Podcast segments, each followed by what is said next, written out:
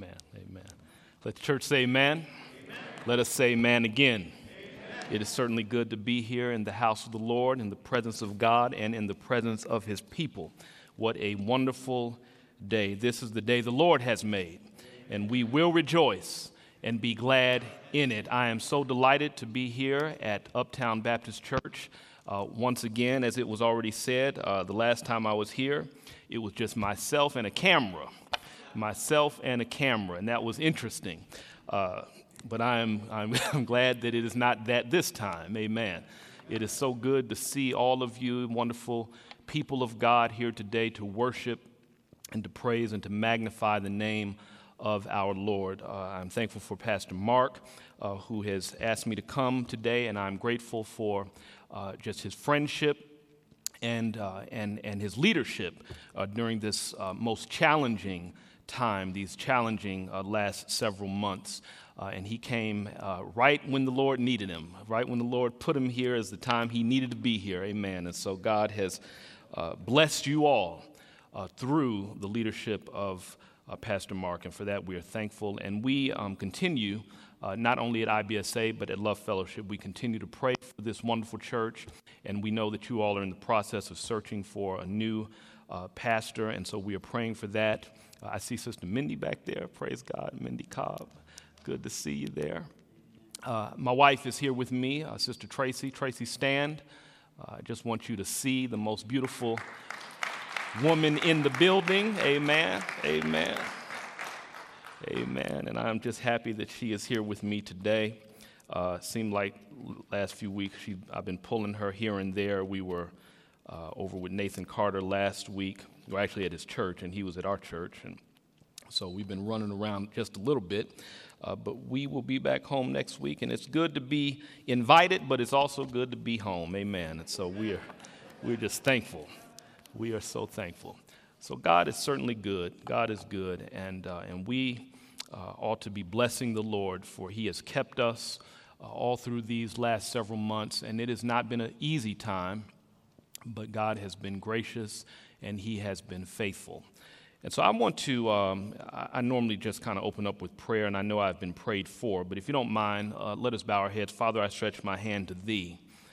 No other help I know.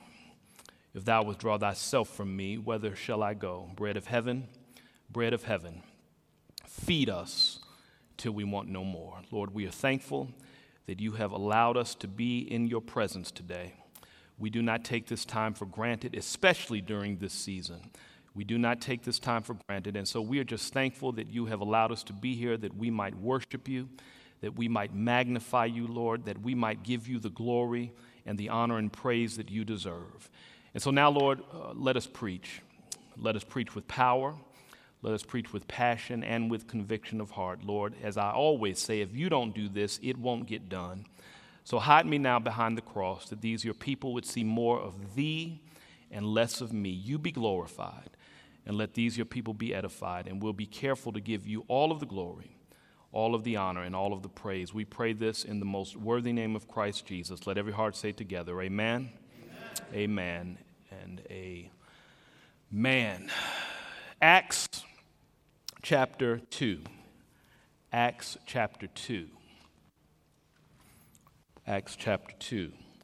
I'm going to read in your hearing, and forgive me if I keep fiddling with this thing, but uh, I'm trying to get used to it. Acts chapter 2. I'm going to read in your hearing just the first four verses of the second chapter of the book of Acts. Uh, for those of you who critique expository preachers, uh, I'm not very good at that, uh, but I try but I am going to uh, preface this sermon by saying I am not going to stay uh, in Acts chapter 2, verses 1 through 4. I will be walking around a little bit. Uh, I'll travel into chapter 1 a little bit, and I'll travel toward the end of chapter 2 just a little bit. And I might even stop a few other places. But I'm just, uh, in case you're grading, in case you've got your critique uh, pencil out, uh, just know that I told you ahead of time that I do not plan to stay within these four verses. Uh, Acts chapter 2, uh, beginning at verse number 1, it is there that you will find these words recorded.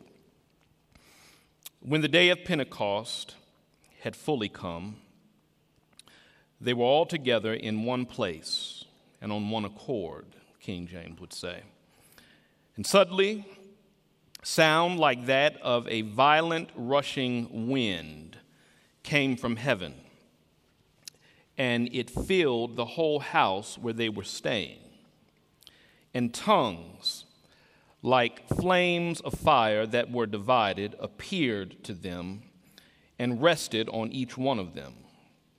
And they were all filled with the Holy Spirit and began to speak in different languages, in other tongues, as the Spirit gave them utterance. I want to talk just for a few moments, and, uh, and that title, I'm just going to correct one word Lessons on Unity from the Early Church. Lessons on Unity from the Early Church. Lessons on unity from the early church, and I will certainly covet your prayers. The events that have taken place over the last several months have undoubtedly challenged the unity of the body of Christ. And let me pause right here. If you say amen, I'll preach faster. Amen. amen. If you don't, then we'll be here all day long just struggling together. Amen. I, I need not cite all of the obstacles that we have endured uh, since the early part of the year, but I am sure you would all agree that what we have experienced has tested our spiritual bond in unprecedented ways. And it is unfortunate and perhaps difficult to acknowledge. But if we would be honest with ourselves, we would have to admit that Instead of inspiring unity in our culture, we have succumbed to the division that is so heavily promoted by our culture. The church has been divided politically, Democrat versus Republican, left versus right, liberal versus conservative. We have been divided politically. The church has been divided racially. We have argued over whether black lives matter, whether blue lives matter. We've argued over whether all lives matter. We have joined in the division and we have been divided racially. We have been divided over the coronavirus. Should we gather in person or not? Should we social distance if we gather or not? Should we wear masks or not? Should we take temperatures at the door or not? And while these may seem like trivial questions, pastors in this city have been fired over these questions. Key church leaders have stepped down over these questions. Longtime church members have left their churches over these very questions. All of this division has been, has been rampant in the church. And I would argue that in some ways it has crippled us in that it has caused us to lose focus on our common mission, which is to lead people to Christ. So we need to rectify this. We need to deal with this. We need to deal with this issue of division in the church. And in order to recognize or, or, rectify this problem, I would argue that, that what we need, at least one thing, is a renewed sense of unity in the church.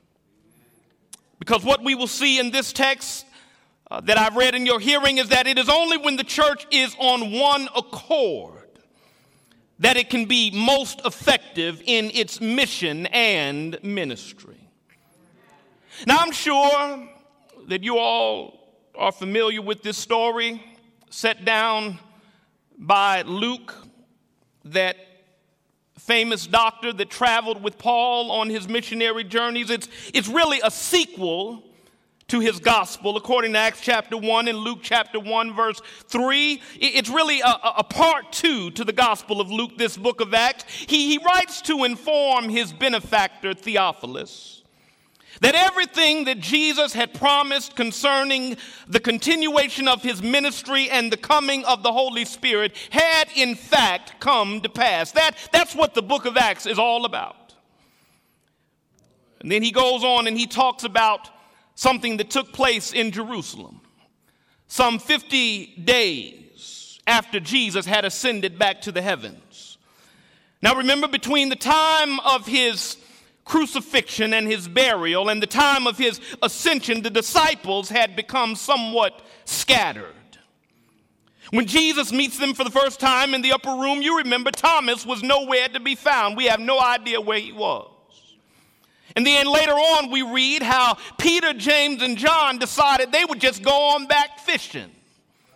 And so, sometime between the time of his crucifixion and the time of his ascension, the, the disciples had become somewhat fragmented, somewhat scattered.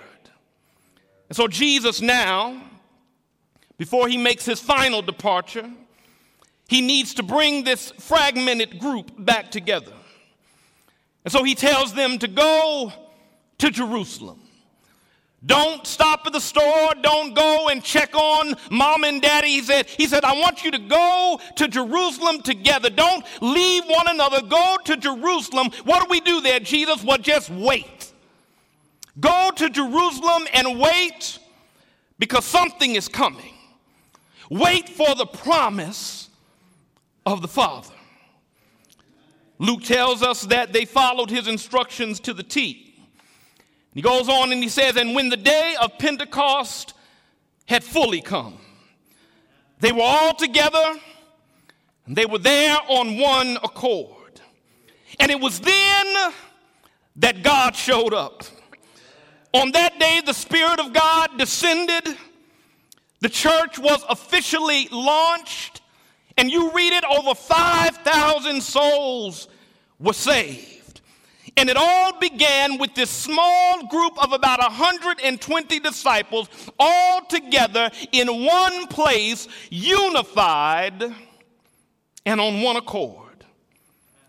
So, the question that I want to raise this morning is what sort of guidance can we glean from this gathering of Christ's followers that will help revive unity among us? What lessons can we learn from this first century church that will inspire us to choose unity over unnecessary division?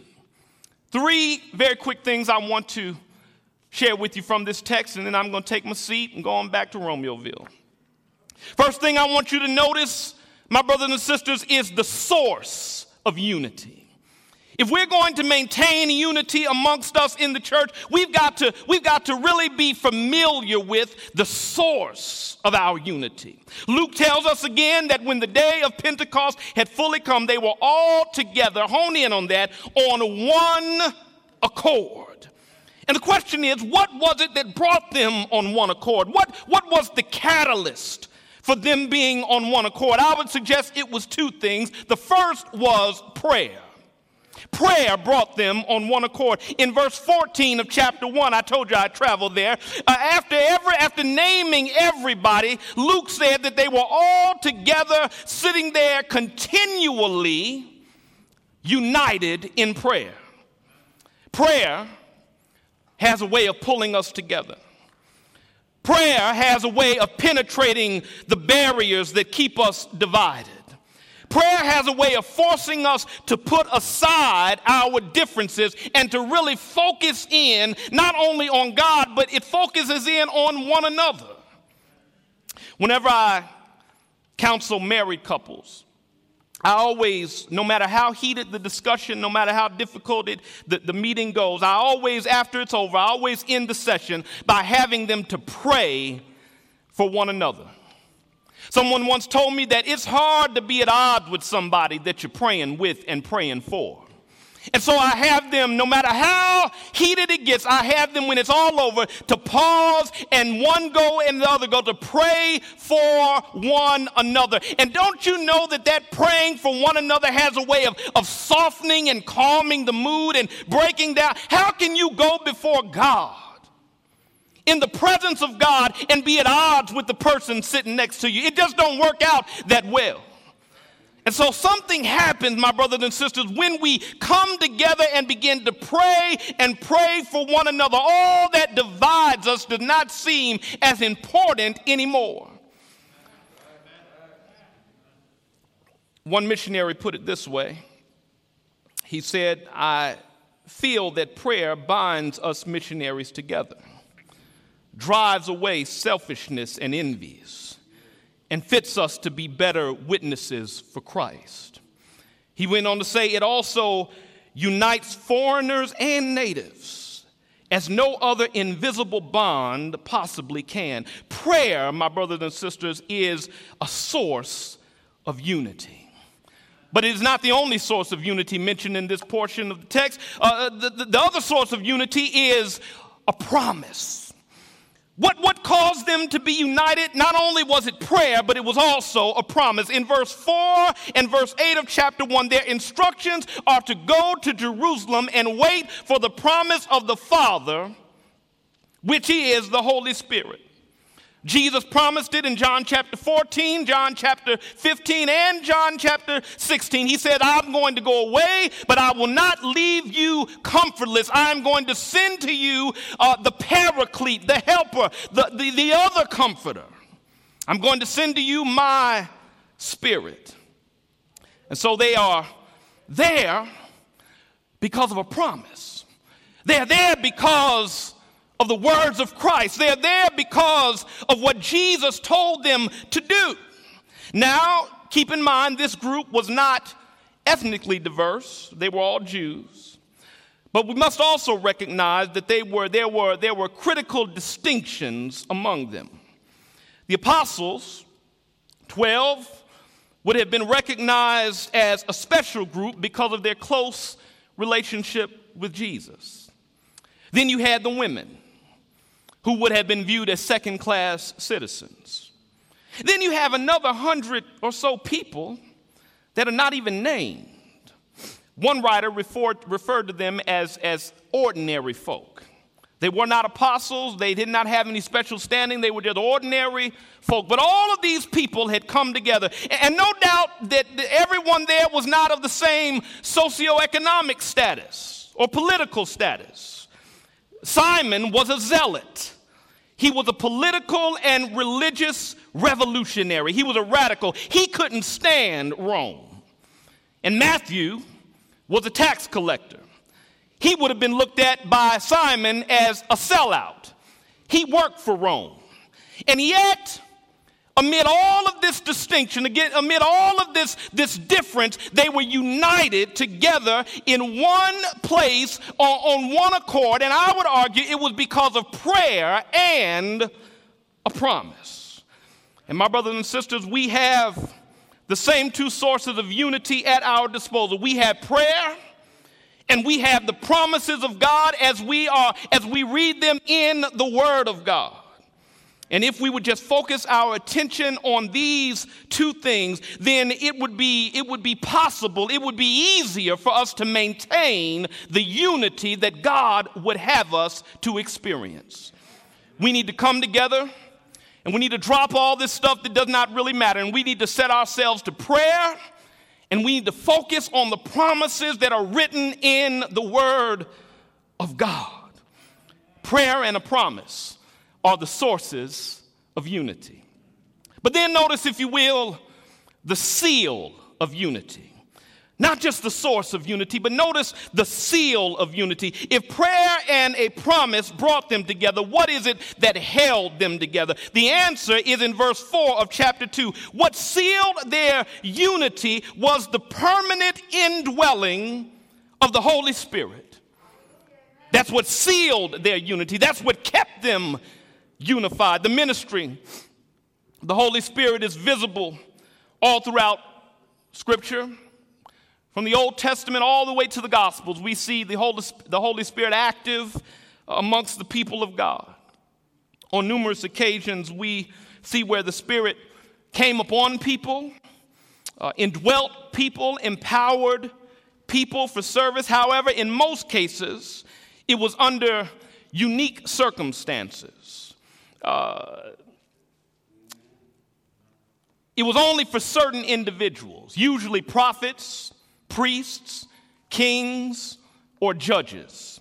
These were usually the only people that, that, that had the privilege of having the Spirit of God upon them or within them. But when we get to the second chapter of the book of Acts, we see the Holy Spirit doing something new. He is taking up residence, not just in a few people, but in all believers. And according to Acts chapter 8, Acts chapter 10, Acts chapter 15, and Acts chapter 19, it is the outpouring of the Holy Spirit that becomes the visible sign that God is bringing his people together. Different people of all races, all backgrounds, all tribes, all cultures. He is bringing them together all under Christ. So that Paul would be able to say later on in Galatians chapter 3 that there is neither Jew nor Greek male nor female, slave nor free, because we are all one in Christ Jesus. That's why he'd be able to say in 1 Corinthians chapter 12 that we are all baptized into one body that is through the Holy Spirit. It is the Spirit of God that binds us together. It is the Spirit of God that holds us together. We have that in common. I, I, I over the years, have uh, had relationships here and there with people who are uh, from the continent of Africa, born and, and raised there, uh, some from Nigeria, some from Ghana.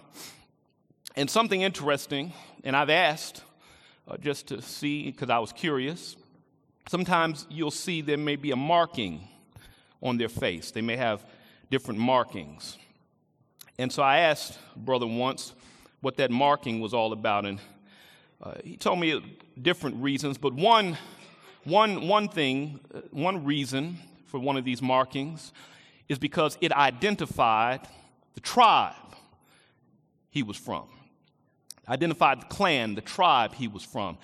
In African culture, as well as in ancient culture, especially in the Old Testament, in ancient culture, uh, who you, who you, your family, the people that you belong to is very important. It has a lot to do, it says a lot about your identity. You find your identity not, not in where you work, not in what school you graduated from, but you find your identity in your family connection.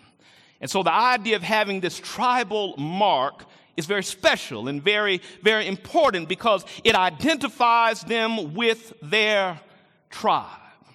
Well, my brothers and sisters, I'm here to tell you that we have a tribal mark.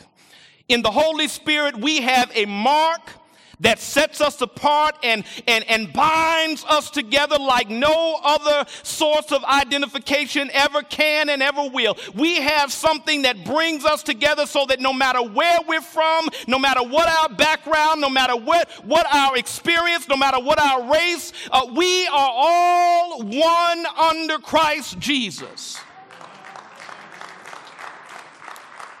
And so, you know what that means? That means that we don't have to worry about whether you're Democrat or Republican. We can check that at the door. We don't have to worry about if you're on the right or if you're on the left or if you're conservative or liberal. You can check all of that at the door. Don't worry about if you're black or white. Check it all at the door because we all belong to the same tribe and we are sealed by the Holy Spirit.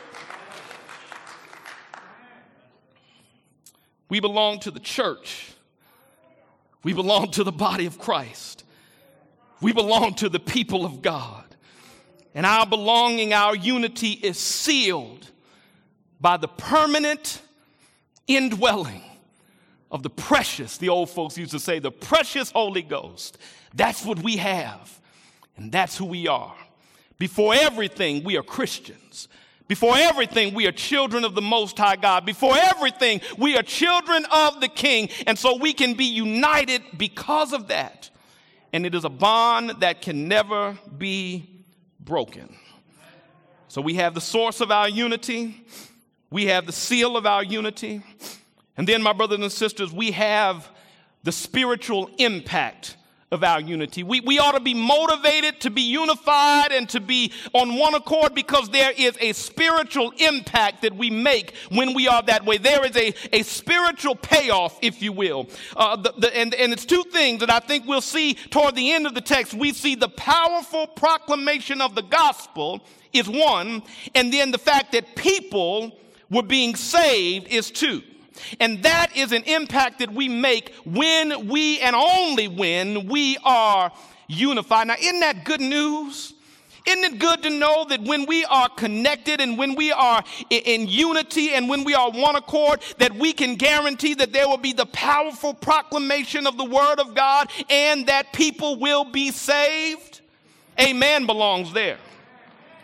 If we really care about what God has brought us here for, if we really care about the mission that God has given us, we ought to care about the Word of God going forward. And that's what we see going on in the passage. You know the rest of the story. The Bible said that when the day of Pentecost had fully come, they were all together in one place on one accord, and cloven tongues of fire rested upon each one of them. And they began to speak with other tongues as the Spirit gave utterance. And there were people from all over the place that heard them that day. And, and the Bible said that Peter stood up and he began to preach like he had never preached before, and over 5,000 souls were saved.